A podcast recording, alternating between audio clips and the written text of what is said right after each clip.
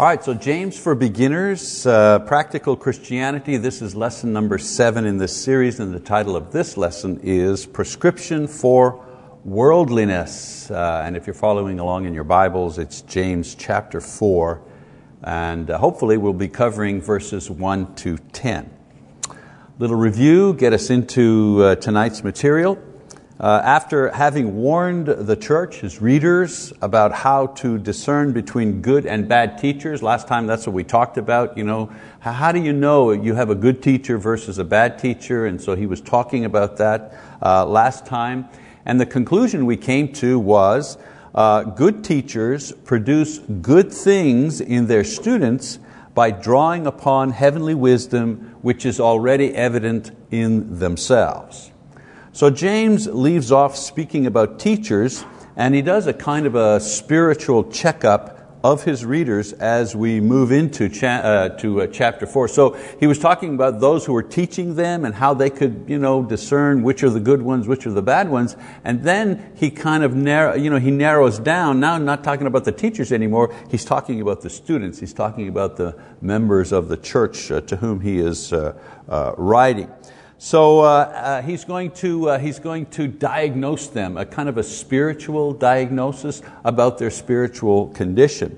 And then after reviewing their symptoms and diagnosing their illness, their spiritual illness, uh, he gives not only a prognosis for the future for those with the spiritual illness that they have, he also provides them with a spiritual prescription uh, that will bring healing, spiritual healing for the problems that they are suffering. That's why we're calling this lesson Prescription for uh, Worldliness. So let's uh, begin reading as James performs this spiritual checkup. When we read chapter 4, verse 1a, he says, What is the source of quarrels and conflicts among you?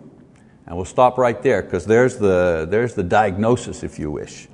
Uh, he describes what the wisdom from below, remember he was talking about teachers who were drawing on wisdom from above and those who were drawing wisdom from below.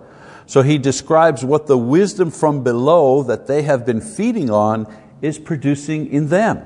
The symptoms of an unhealthy, an unhealthy body, spiritual body. Now, the right teaching with the right motives and a sincere response produces a different result than what they are experiencing. However, when reviewing the symptoms of his readers, James notes that the fruit of their conduct is negative and destructive.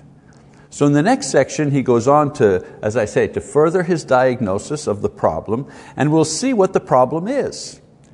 Now, he's going to look for the cause. So the problem is they're quarreling. There's division, and he's saying that's because you've been feeding on the wisdom from below, probably being taught to you by teachers who are drawing on this kind of wisdom in order to, uh, in order to teach you. So let's look for the cause. Uh, the symptoms are war, strife, fighting in the church. Verse 1b says, Is not the source of your pleasures that wage war in your members? So James begins by noting that uh, it is a pleasure for the flesh to want its own way and thus continue quarreling and dividing among the members uh, of the body in order to obtain it. There's the problem, he says, getting one's way no matter what the damage or cost. And um, um, uh, he is suggesting that people uh, fight over worldly things uh, using worldly tactics, and in the end, things are usually worse no matter who wins. I mean, that's true in the world, that's true in the church, that's true in a, uh, in a school, even in a family, right? If all we do is fight and, and, and divide and, and, and we just uh, up the ante, what's the natural result of this? Well, it, it, it can't be good, and that's what he's saying to them. You fight, you quarrel, there's division, and you continue to do so in order to get what you want. And so his kind of rhetorical question is, what do you think this kind of activity is going to produce? It's not going to produce anything, anything good. So in verse 2a, he says, You lust and do not have, so you commit murder. So here's how wars begin. You know, they begin with quarrels, right? They're quarrels that continue and continue and you know, become aggravated and grow. You know, they grow into wars eventually. And he says to them, You desire but cannot obtain. And so a lot of people say, Well, what are they desiring? You know, money? No. In this case, what they're desiring is to get their own way. That's what they're desiring. You war, but you cannot obtain what? Your own way. Um, so what do you do if you can't get your own way? Well, you continue to quarrel, you continue to go to war, you continue to divide. In verse 2b and 3, he says, You are envious and cannot obtain, so you fight and quarrel. You do not have because you do not ask. You ask and do not receive because you ask with wrong motives, so that you may spend it on your pleasures. There's a little bit of uh, you know, misunderstanding here if you think that they're envious. We always think people are envious because you know, oh, they want what they have, you know, money, uh, you know, a nice car, or a beautiful wife. You know, they're, they're thinking this is the kind of. When they read this, hmm, you're envious and cannot obtain, right?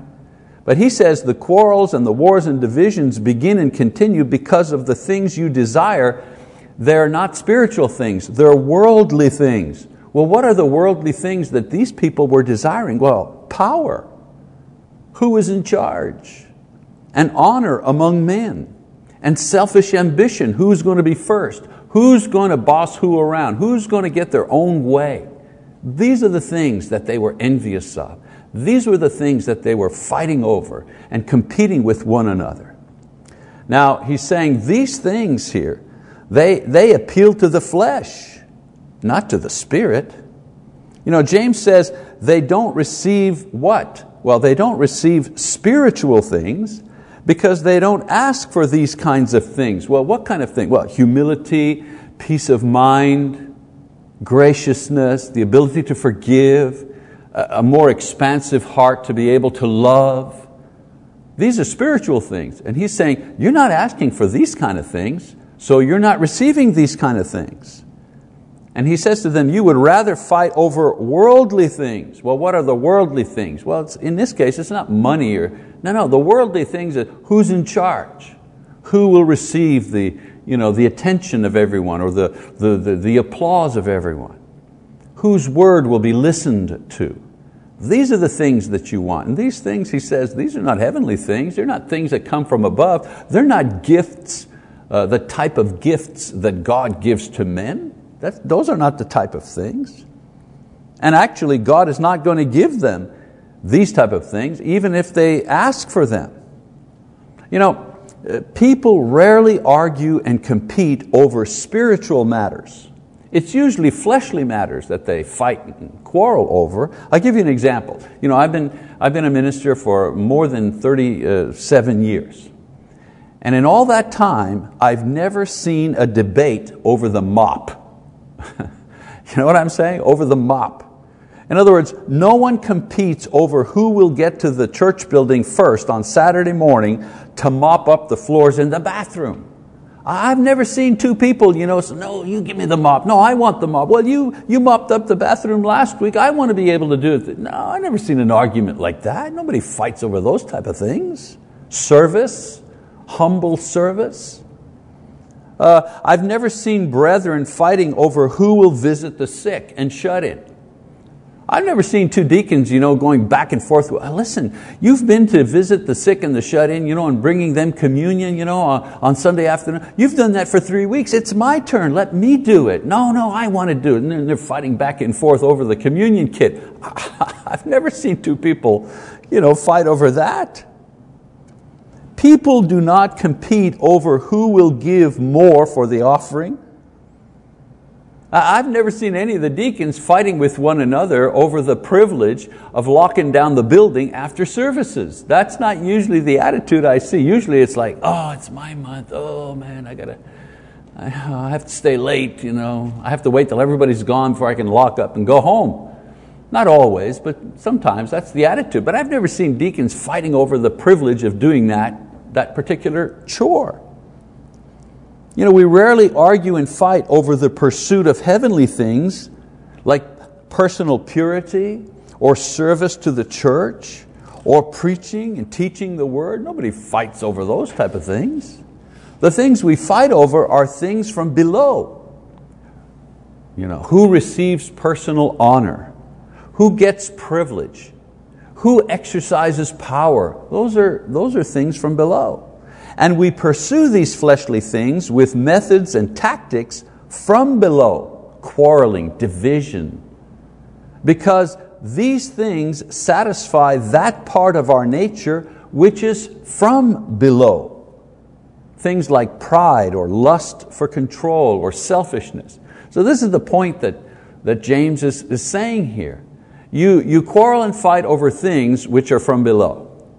You don't ask God for things that are from above, and so obviously He won't give them to you. And even if you asked Him for the things that you want, which are from below, He wouldn't give them to you anyways. Why? Because they would simply serve your flesh and actually exacerbate uh, the problem that is uh, taking place.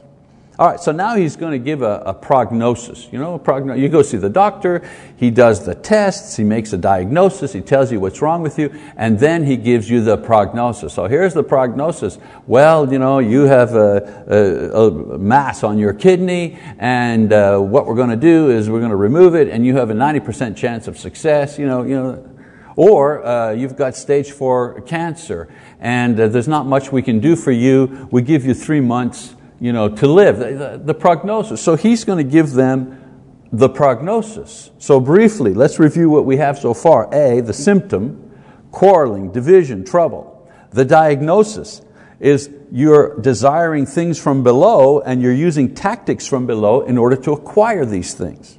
So he says in these verses, he'll give a prognosis, an opinion as to what this problem will result in and how long does the patient have to live, you know, and can he recover? So we read in uh, uh, verse 4a, he says, You adulteresses, do you not know that friendship with the world is hostility toward God? So he compares this type of conduct to adultery. In other words, here's what's really wrong with you you're committing adultery, not sexual adultery. The idea is that these Christians are unfaithful to Christ when they act in this way. Then in 4b, he says, Therefore, whoever wishes to be a friend of the world makes himself an enemy of God. So, this behavior, he says, is a sign of increasing friendship with the world. There's your prognosis. There's your illness. Let's put, a, let's put a name on your illness, okay? Well, the name of your illness is you are you're stopping being a friend of God and you're starting to be a friend of the world. So whoever uh, identifies himself as a friend of the world in this way makes himself an enemy of God. All right? So in verse 5 he says, Or do you think that the scripture speaks to no purpose? He jealously desires the Spirit which He has made to dwell in us. In other words, God is serious about what He says in the Scriptures. The Spirit of God within us is jealous when we make friends with the world instead of pursuing and developing our friendship with God. And in this regard, I want to read another scripture, but not in James. So if you're following your Bible, just stay, keep a finger in James, and let's go over to Ephesians chapter 4, verse 30 and 31. He says, in that particular epistle, Paul says, Do not grieve the Holy Spirit of God, by whom you were sealed for the day of redemption. Sealed for the day of redemption. You know, in Acts 2.38, um, uh, Luke writes that Peter preaches, you know, repent and be baptized, every one of you, in the name of Jesus for the forgiveness of your sins, and you shall receive the gift of the Holy Spirit. What is the gift of the Holy Spirit? Well, it's the Holy Spirit coming to dwell within us. Well, what's the significance of that gift? Well, Paul answers that in Romans chapter 8, and um, he, I paraphrase here, but he's saying, if the Spirit that raised Jesus from the dead, if that Spirit that indwelled Him and that you know, raised Him from from the dead, if that Spirit dwells in you as well, then that Spirit will raise you from the dead in the same way that He rose Jesus from the dead. There's the significance of having the indwelling of the Spirit, like the end game of having the Spirit. It's through the power of the Spirit that we're raised from the dead. And so he can, I continue in Ephesians 4, he says, so there's the sealed for the day of redemption, okay? We're sealed by the Spirit. We're given the Spirit to guarantee that we'll resurrect, okay, on the day of redemption. Then he says, let all bitterness and wrath and anger and clamor and slander be put away from you along with all malice. Well, in this particular uh, passage in Ephesians, Paul is describing actually what's taking place with the people that James is talking about. What's going on with them? Well, bitterness and wrath and anger and clamor and slander and, and malice, those are the things that are happening among them. So Paul warns his readers about this, and James does exactly the same in the book of James. So we go back to James, verse 6, he says, But he gives a greater grace. Therefore it says, God is opposed to the proud, but gives grace to the humble. And so picking up our line here, you know, don't ask for God for things from below, ask God for things from above. So he says, God, however, through this same Spirit rewards with grace and blessings those who resist these fleshly temptations to pride and selfishness and ambition and so on and so forth. Those who resist these type of things, God will uh, bless them. Those who resist these type of things by humbling themselves before God and humbling themselves before their brethren, what will happen? Well, he says God will lift them up and they will also receive the respect of their brethren. You know, isn't it, isn't it you know, the, the, the most common thing the, uh, that, we, that we experience when we talk about someone we admire? Uh, just take sports figures, for example you know, you're watching TV and they're doing a, a thing about a, a, famous sports figure, some individual in some area of sports, and, and they're complimenting him. And when they're complimenting this sports figure, man or woman, and they're talking about their ability you know, that they show in their sport, but then when they start talking about that person's character, what's the thing that, you know, the thread that runs through all of these great sports figures admired by people. They say, yeah, and, and he's such a humble guy. He's helpful and he's a team leader and he's, you know, he's there, he's generous, you know, he you know, doesn't hog the ball, for example. Isn't that the same thing they say about anybody, any great person that they admire? Always this idea, yeah, they're so humble, they're not full of themselves, right? That's what we admire in people. I've never heard anybody say, oh, I admire that, that, that, that athlete so much because he's always shooting off his mouth. because he's always bragging on himself. Uh, because he's selfish. He doesn't you know, participate with the team. We never hear anybody praise someone for that kind of behavior. We never hear other humans uh, uh raise up an individual who acts like a, like a jerk. No, usually it's somebody that that shows humility and generosity and kindness. That, that's what appeals to people. So that's what, that, that's what James is saying, is saying here. Not only will you be raised up by, by God, but you'll be raised up by the brethren as well, as an example, as someone that they admire, someone they might want to follow.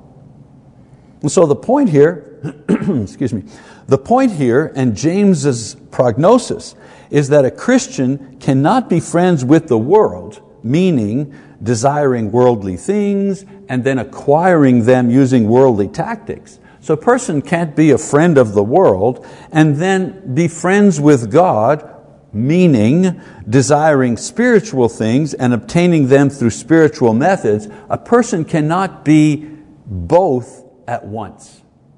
That's what he's saying. You can't be both things at once. You, can be one or the other, but you cannot be both at once. And, and, and you know, J, uh, Jesus talks about this, doesn't he? You can't, you can't serve God and mammon. There's always a choice involved. So James's final opinion based on his diagnosis is that division, arguing, unbridled ambition, constant criticism of each other, these are the definite marks of a worldly church, not a church that belongs to Christ. All right, so he moves you know, from, from this position here, from the prognosis, um, to a uh, prescription. Um, James will prescribe three things that must be done in order to become friends with God and therefore cure this illness of worldliness that this church is suffering. All right, three things. Number one, he says, make your choice. Verse 7a. He says, submit therefore to God. Christians in trouble, in a slide away from Christ and into division and conflict, they need to take a stand. That choice is a firm decision to come under God's rule once and for all. Stop going back and forth. Usually, you know, Christians, you know, when they're having problems in their spiritual life, they're not all in the worldly camp. You know, they're in the worldly camp and for some things and some activities and some type of thinking, and then they're in the spiritual side for other type of things. And they tend to go back and forth. And so James is saying, come on, make your choice once and for all. So for non-Christians, making that choice, making that choice means uh, a positive response to the gospel. That's making a choice. Uh, and we know for non-Christians, making a, you know, uh, making a choice means hearing and believing that Jesus is the divine Son of God. You believe it or don't you believe it? You know, somewhere along the line you have to say, you know, there's enough evidence, I've read enough to convince me that this is true that when I'm thinking about Jesus, I'm seeing the Son of God in fleshly form. You know, make a choice what you believe. And then repenting or turning away from things that come from below and focus on the things that are above, because that's one of the things Jesus says to His disciples. They need to repent. They need to stop you know, living by the power of the things that are below and start living by the power of the things that are from above. Sometimes it's, it, they're simple things like you know, giving up a bad habit. You know, maybe you're a smoker or maybe you, know, you, you, you consume pornography. You know, some things are kind of simple to see. You, start just unloading bad habits that, are come from, that, that come from the world. Others are more subtle. You know, uh, maybe uh, too big an ego, a little too puffed up in pride. You know, that has to go also. That, that character reformation has to, has to begin as well. That's, the, that's part of repentance. And then, of course, acknowledging your faith in Christ to others. I believe it and I'm not afraid to acknowledge it. And then being baptized, meaning being immersed in the water. Uh, and doing so in the name of Jesus and the Godhead for the forgiveness of sin and to receive this gift, this indwelling of the Holy Spirit within you. So for people who are not Christians, Make your choice once and for all. And so the, for the non-Christian, the first mark of submission to God is to obey all of these, to confess Christ, to repent of sin, to be baptized. You know, some people say, well, I do believe that Jesus is the Son of God, and I'm going to start making an effort to live you know, a better life. But baptism, well, you know, that's not necessary. You know, it's just a ceremony. I can do without it. There's no magic in the water. The only power that baptism has is that it's been given by God to man in order to do. There's the power of it. We've been asked to do this by God to complete our full submission to Him in faith. It's an expression of our faith demanded by God. Okay? So a lot of people, you know, they, they won't do that. Well, if they don't do that, they are not in full submission to God. Again, make a choice. Are you going to obey fully or not? Neglecting one voids the rest because we have refused to submit to God's word about salvation. Same thing with repentance. Yeah, I believe Jesus, uh, Jesus is the Son of God, and okay, I'm going to be baptized, but I'm going to continue to consume pornography because I like it. Or I'm going to continue to be, uh, you know, to use anger in order to manipulate and threaten other people. That's going to be my stick that I use in my personal relationships to get my way. So you know, you, you, you, you, you've done the, the faith part, you've done the baptism part, but you haven't done the repentance part, not sincerely. You see, this is what I'm trying to say here. Make a choice, he says. Make a choice. No matter what the situation, I put myself always back into God's hands. And I need to do this because I have a habit of trying to take control of my own life. Some people are like that. You know, they do all of that and then they go back to living their life according to their own thinking. Make a choice. If you choose Christ and you submit to Christ, then you have to submit to Him every day. Don't take back your life. So, in the cure for worldliness, James prescribes first and foremost that we make a choice once and for all of who we are. And if that choice is that we are Christians, then we should act like Christians with wisdom and conduct from above. That's his point. Number two in the cure, make a stand. Let's read verse 7b. He says, resist the devil and he will flee from you. So make a stand or make a defense against the devil. You know, a lot of people fall or are led away from Christ because of several things. Because they play around with sin. They're curious about sin. They're curious about, well, what would it be like if I did this, or what would happen? And you know, surely God's not going to punish. You know, they, they play around with sin. They're not serious about, no, I'm not doing this thing. No, this is a bad thing. This can lead me to other things. Or they take their time with sin. Well, just this once, you know. Well, oh, the, the, the one that is really dangerous is, well, if it gets worse, or if I get caught, then you know, I'll stop it. I'll just, I'll just try to keep it under the radar. I'll just you know, play close to the line, you know. And if I get caught or something happens, okay, that'll be it. And then something happens, and what do we do? Well, okay, next time. I mean, if, if this happens, you know, we just, we, we just keep parlaying our denial. I call it parlaying our denial, our denial, rolling over our denial till the next time something bad, uh, something bad happens. Uh, happens. Um, or it's a problem, but I'll deal with it tomorrow, or when I feel like it or when the time is right, or when there's a new moon, you know, putting it off till later.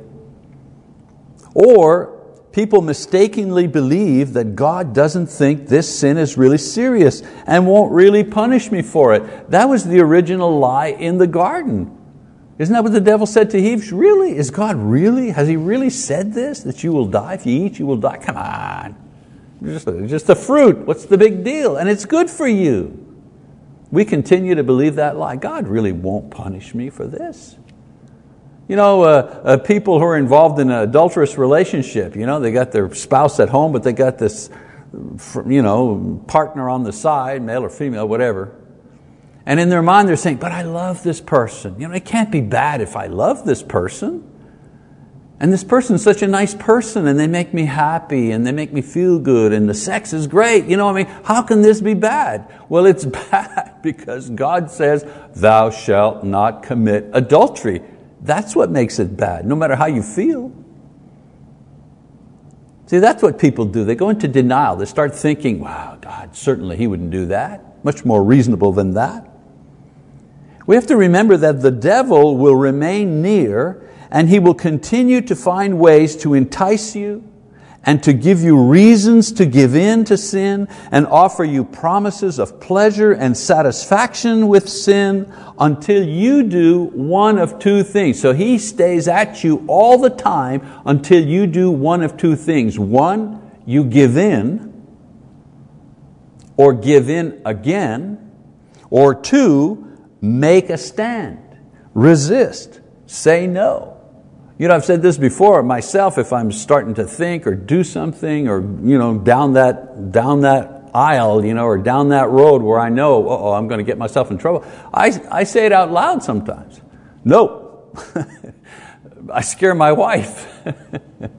what are you saying no to? Oh, it's okay, I got it. I got it under control. Or if the thread of a thought starts going through my mind, you know, some evil, ugly thing goes through my mind, and no, no, stop, stop. You know, just to break the moment to say out loud to Satan, no, I don't want that.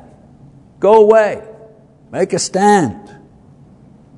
Satan only flees when you make a stand to resist him. Otherwise, he works away at your indecision until you succumb to him.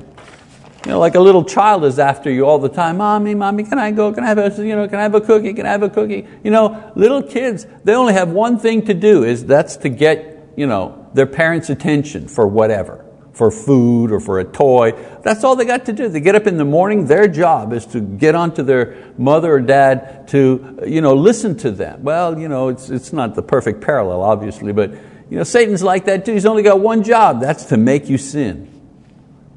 To lead you into some kind of sin or sinful situation so that you will be condemned, and certainly to lead you into disbelief and resistance of the gospel or putting it off. That's his only job. I mean, he's done, he's already defeated. His judgment's already been pronounced. So he's playing a game of attrition here.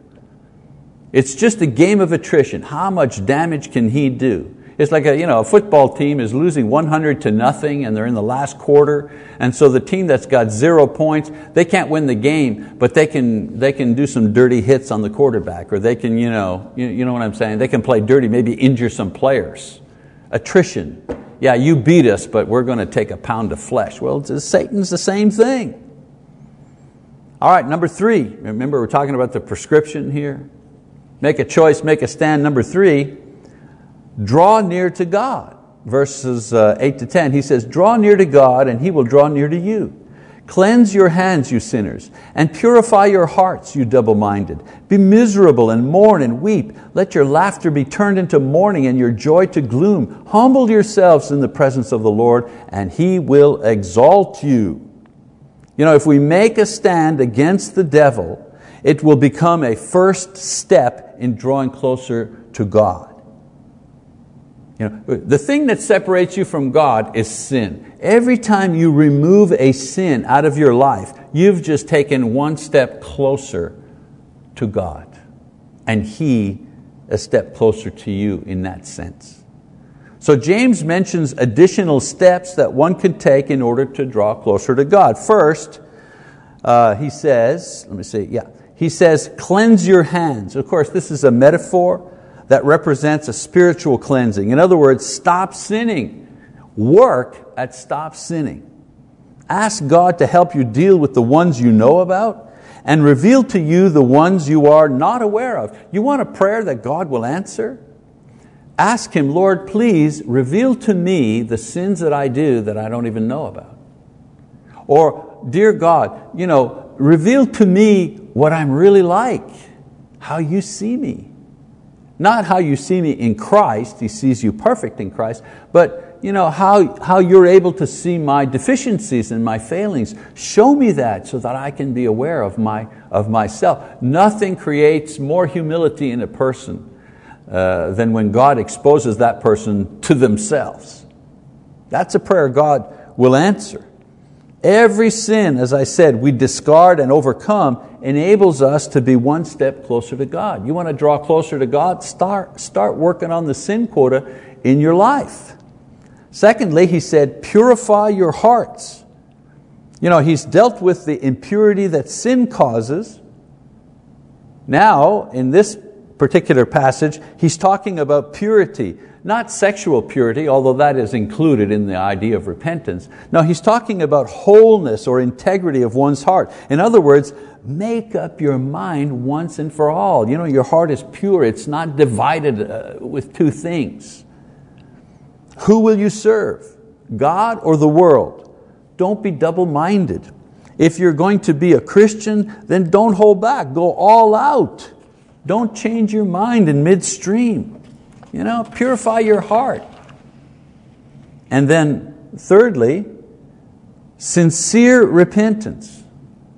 This is how to draw close. You know, you want to draw closer to God, cleanse your hands, you know, deal with sin, purify your heart, make up your mind, and sincere repentance. Realize that it is your sins that cause Christ's death and your own condemnation. Wake up to its danger. Because sometimes we regret more letting go the sin than the damage that it has caused in our lives and in the sufferings of Christ. You know, do you understand what I'm saying?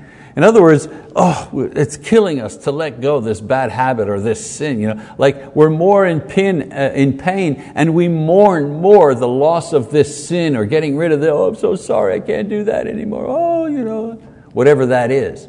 We're more sorry about that than sorry about what it has caused God's Son to suffer, or sorry for the trouble that it has caused in our lives.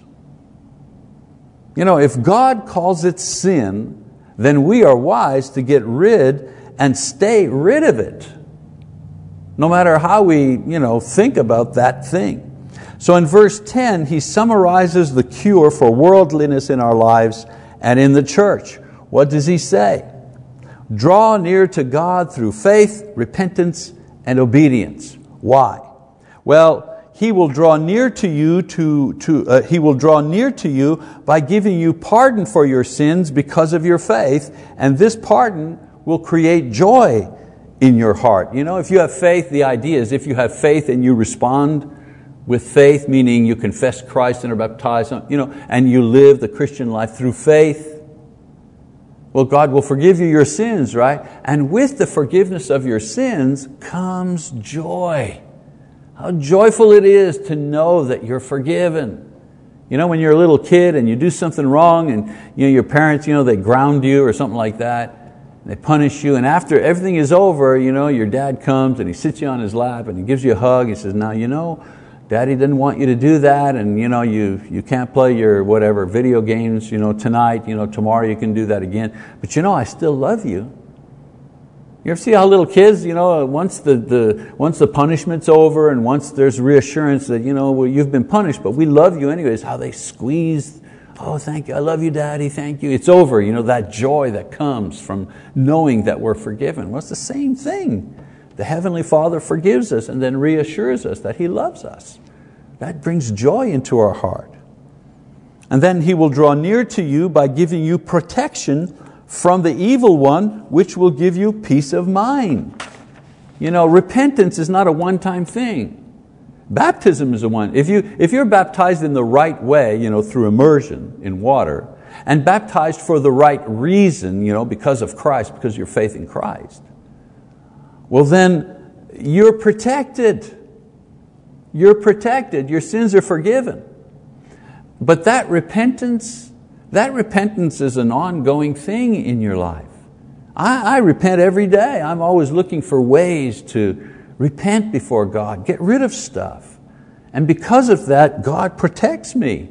And that protection gives me peace, protects me in the sense that I understand I'm not perfect, I'm working on that, but I'm not condemned because of my imperfection. See what I'm saying? I have that protection of God's grace over me as I live my imperfect life doing my best, I know that God's grace is over me. And what does that give me? Well, peace. I'm at peace. I can go to bed at night knowing no matter what happens, if I die in my sleep, you know, I'm going to wake up and be with the Lord. That brings peace. And then, of course, He will draw near to you by restoring His relationship with you as you become His child and He your Father, and this will create zeal in your spirit to serve Him. You know, when we're doing the right thing, when we're obeying God and doing our best to do that, the Father will infuse us with enthusiasm for our faith and for our, for our religion. Such are the rewards given to those who draw near to God joy, peace, zeal. Those are the things from above. The things are from, be, from below, you know, the reward from below, oh, power, who gets to boss everybody around, who gets the honor of man, who gets the applause. Those are worldly things. Joy and peace and zeal, those are things from above. So James teaches that the cause of conflicts within ourselves and our families and the church is excessive worldliness and the desire for the satisfaction of fleshly things like pride and power and recognition and, and selfish ambition. Christians therefore need to be careful because friendliness to the world is a sign that one is gradually becoming an enemy of God. That's the danger. And the cure that James proposes for this malady is threefold. Take your position with God once and for all. Make your choice. Two, stand firm against the devil. You know, like that old saying, just say no. And three, continually do those things that will serve to draw you nearer to God and further away from the world. One last uh, point I want to make. If you feel that God is far away from you, it's usually because you have drifted away from Him. He doesn't drift away from you. You drift away from Him. He's always there and He never moves away. And He's always calling all of us to draw near to Him through the ways and methods that I've talked about tonight. Okay, so there's the prescription for worldliness. We're going to continue with this series in James next time. Thank you for your attention.